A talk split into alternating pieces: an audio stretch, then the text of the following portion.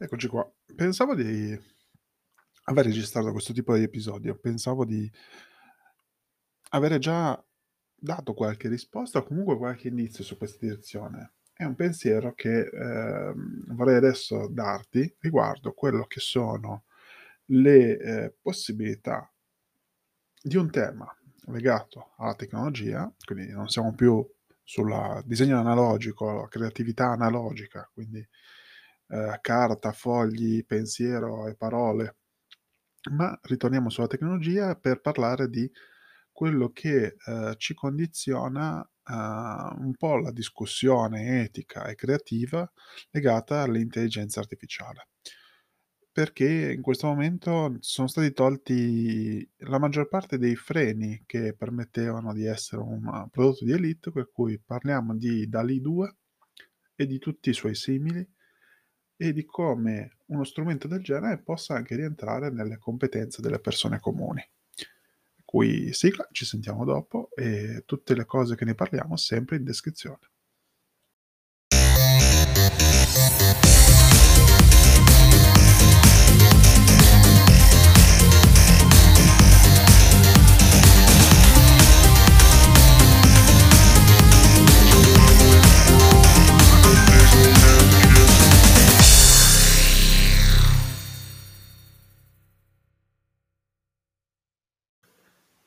Allora, in questo momento qua ci sono, non dico un paio, ma tonnellate di video di come utilizzare e farsi delle idee di come stiano un pochettino funzionando queste, ehm, servizi questi servizi di intelligenza artificiale applicata nella creazione di immagini "da zero", tra virgolette "da zero", perché questa cosa qua è quella che parte per tutti. In realtà qua stiamo parlando di degli algoritmi, uhm, addestrati attraverso database di immagini prese, ehm, o instillate da chi offre il servizio, oppure prese da una determinata lista di immagini, uhm, disponibili. Per cui si parla sempre di qualcosa di appreso, visto da altri come cosa. Niente di diverso dal fatto di mettersi lì come persona umana, andarsi a vedere una mostra su Raffaello e poi fare il Raffaellita di caso come situazione, per cui un copycat della situazione. Però un copycat nel modo cioè un mhmm, è brutto da dire all'italiana, un copione, ma un un fautore dell'idea, della realizzazione in quella maniera lì rispetto a quello che potrebbe essere un computer che faccia la stessa cosa. Che differenza c'è? Se tu impari bene a fare lo stesso tratto di quella forma e quel modo, puoi applicarlo un po' dappertutto come situazione. Però questa e esula un pochettino da quello che vuole essere l'episodio. Di quella della parte etica poi ci si può parlare, ci stanno facendo un po' delle discussioni e ti invito anche a dare delle degli input attraverso commenti oppure sentendoci via Telegram o quant'altro che trovi in descrizione. Però in questo momento qua mi piacerebbe parlarti di quelli che sono gli strumenti. Allora, ci ritroviamo che il più famoso è DALL-E 2, è scritto DAL-E 2 numero, facile. Pronunciato come Dalì, come il l'artista surrealista di inizio '900, okay?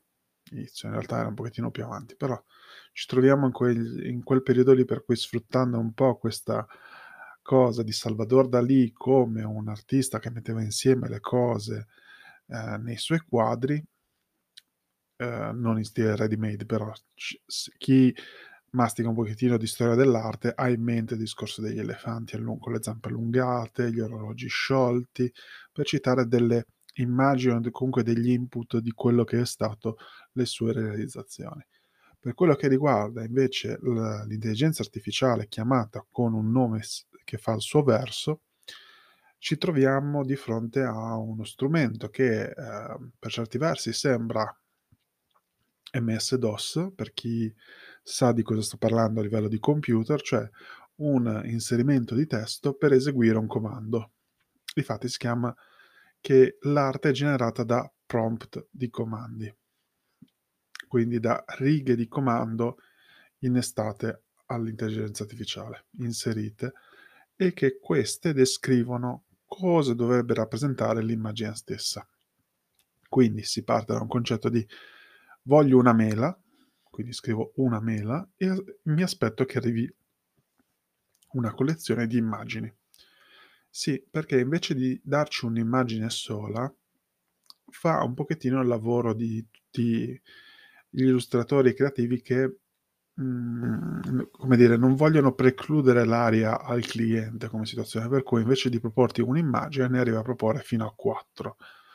Fino a 4 immagini di media risoluzione come faccenda.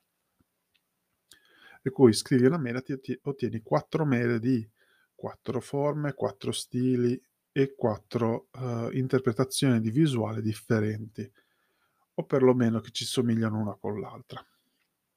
E questo è anche il meccanismo di tutti gli altri come faccenda. Qual è la parte che lo rende più interessante? Quando la frase che descrive cosa si vuole ottenere va più nel dettaglio. Nel dettaglio e lì inizia a esserci tutta la parte di eh, problematica per capire qual è il dettaglio. Esempio, tra i vari eh, prodotti simili ad Ali 2 c'è Midjourney. Midjourney ha una guida un pochettino più sensata di come viene utilizzato, ha delle parole chiave, dei richiami legati a, per esempio, gli si mette Hyper Resolution, um, Unreal Engine, Cinema 4D, uh, eh, Surrealistic, uh, uh, Da Vinci Style, cose di questo genere per cui ci lavora dietro anche un pensiero di riferimento rispetto a una spettata di quello che si vuole ottenere. In più ci sono altri comandi come il discorso che lo vuoi a 4 terzi, 16 noni, eh, oppure con, una, con un grandangolo, con una vista esasperata, con una vista dall'alto, eh, disegnato a mano o non, per cui si inizia a descrivere in maniera più particolare la tecnica di realizzazione oltre che l'inquadratura che si vuole ottenere. Per cui ti metti lì e vai a definire con dettaglio il tutto. E questo è il secondo passo, per cui siamo partiti da dire ho voglia di avere un'immagine di una mela, uh, c'è una mela sopra un tavolo, il tavolo è di mogano, la vista è esasperata, è molto realistica, la luce è di sera, c'è una leggera nebbia sullo sfondo che nasconde delle montagne, montagne inquietanti, cose del genere, per cui si va a elaborare tutto questo, aggiungendo poi magari qualche dettaglio del tipo ehm, lo voglio dipinto a mano, con dei colori tenui e così via. E già anche lì, quando uno ha in mente tutta questa roba qua che va a scrivere, riesce anche a immaginarsi quale potrebbe essere il risultato che ottiene. Poi c'è il terzo passo relativamente a quello che succede. Ehm, questi intelligenze artificiali p- disponibili online ehm, hanno delle linee guida per cui ci sono determinate cose che non possono fare. Non possono fare perché non possono utilizzare uno a uno immagini di persone reali, per cui Mhmm, per quanto uno gli possa specificare chi sia la persona, non può ridisegnarla per evitare il cosiddetto effetto deepfake come situazione, per cui non può realizzare questa cosa con lo strumento online. Perché ho sottolineato questo? Perché è stato di appena pubblicato negli ultimi mesi una versione per chi ha le schede grafiche di ultima generazione, immagino le cosiddette eh, RTX 4, 4090 di Nvidia o l'equivalente di AMD che permettono un calcolo in locale con un'aggiunta di un database specifico. Per cui alla faccia dei servizi gratuiti online o comunque pubblici, perché da lì, a una par- da lì due ha una parte pubblica e gratuita dove si accumulano dei crediti mensilmente, ma tutti questi sono servizi a pagamento.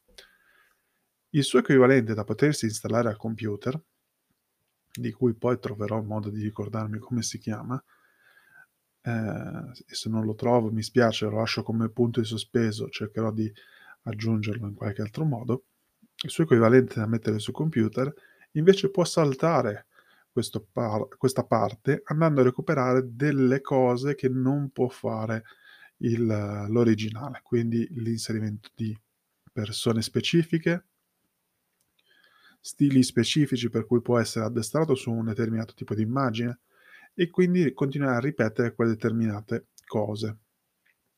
Cosa diventa interessante?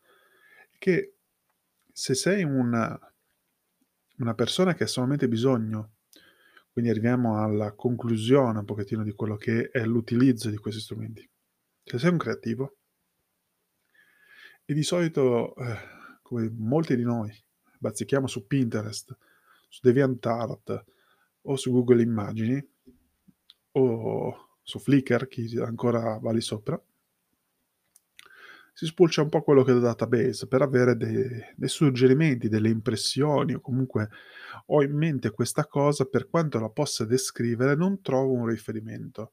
L'alternativa sarebbe andarsene in giro e cercarsela e il cercarsela sarebbe anche il mettersi lì e magari fotografare, fare ricerche, andare per mostre e quant'altro. Ma nella velocità di esecuzione attuale è necessario avere dei supporti molto dinamici, molto veloci, molto disponibili.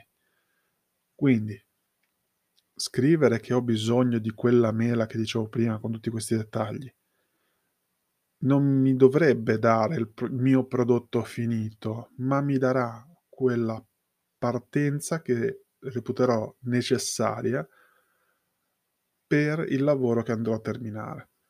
Esempio, ho bisogno di un primo input per una visuale di insieme di determinate cose, per cui è un pochettino come fare uno sketch su foglio, per avere già quegli elementi di lavoro come colori, luci e quant'altro, che magari in quel momento lì ce l'ho a mente, ma nella realizzazione delle volte ho dei dubbi sui calcoli di prospettiva e quant'altro. Questo potrebbe essere uno strumento su cui avere già dei, degli ottimi parametri di lavorazione.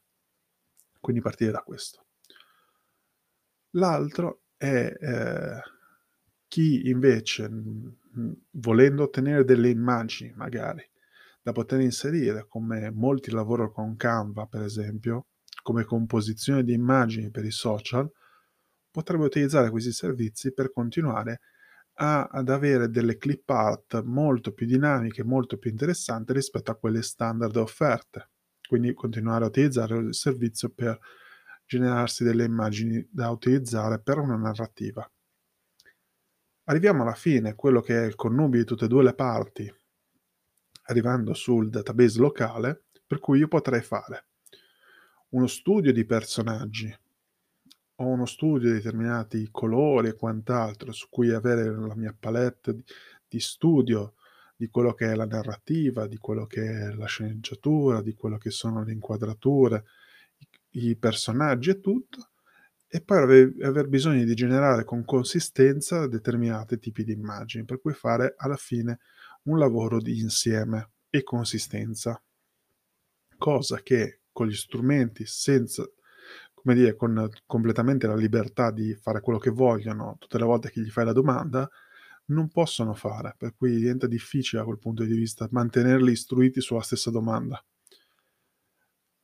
E quindi il lavoro su eh, un prodotto locale permette questa faccenda. Vedremo nei prossimi giorni, mesi anni come diventerà questa faccenda, perché sarà molto interessante una volta aperto il, il prodotto perché a questo punto è un prodotto, non è neanche più uno studio di ricerca, una volta aperto il prodotto, come verrà accolto dalla maggior parte di persone.